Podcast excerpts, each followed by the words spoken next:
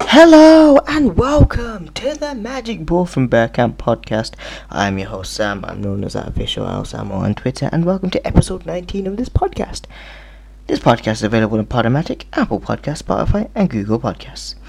In this podcast, I'll be reviewing our pointless 1-0 win over Chelsea uh, uh, last week, I believe now, and uh, our next upcoming game against uh, Crystal Palace.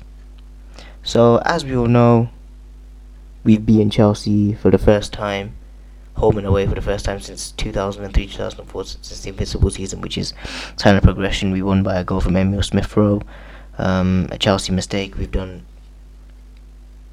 We did well to hold on during the game. Um, we there were so many chances Chelsea could have scored, but we kept them out. But um, the result, it has no meaning. It has no feeling to it. Um, you know, it would have meant something more had um, this club probably reached that European final, but um, they didn't. So you know, it really has no meaning at all. It's really, really worth nothing. But um, we move on, and we move on to the next period of our games, which is playing Crystal Palace away from home. I'll be honest with you, either whether we lose, even if we draw, it doesn't matter.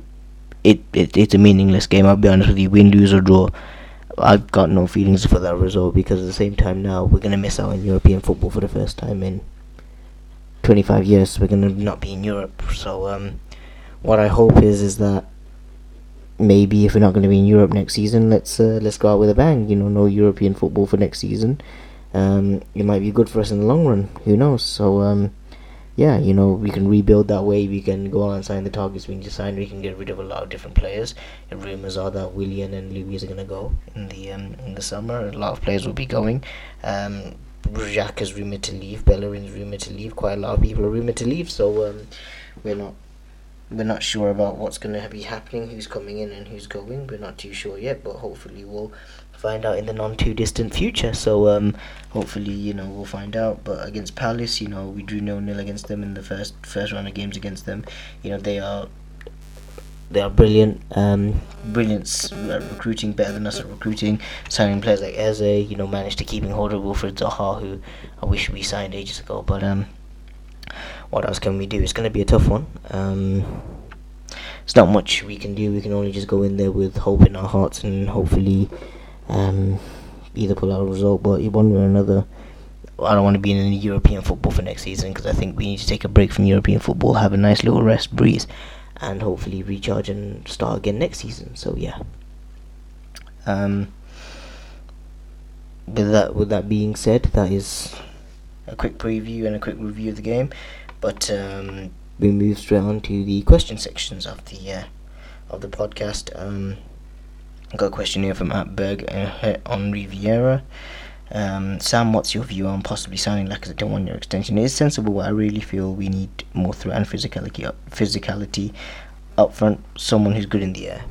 Um, I agree myself. I don't think that signing Lacazette's going to be good. Um, it's you got to be careful because we looked at Özil now, Aubameyang. There's no way that a third person above the age of thirty will be given another contract um, maybe it's time to sell. You know, I mean, I think if we give another player another huge contract, especially these type of players, it, could it be that it leads to a lot more neg- negativity than uh, positivity? Um, you know, when Özil signed the deal, we all thought of positivity, but then it just led to negative vibes. Aubameyang, same thing. But hopefully now we can change ten and change a corner, and hopefully we can start winning more games. Um, but I feel like we need to invest in someone that's younger, someone like Ivan Toney of Brentford, maybe even Odsonne Edouard of Celtic, you know, who uh, have that aerial threat, that aerial presence, which is what we've been missing since Olivier Giroud was at the club. But um, yeah, with that being said, that was episode 19 of the Magic Ball from Bergkamp podcast. Thank you all for tuning in. It's a relatively short podcast. I'll be back again soon to preview the Brighton game and give you a review of the Leicester game. I'll review the Leicester game, review of the Palace game. But uh, thank you all for listening. Take care. Make sure to like and subscribe and comment. And good night.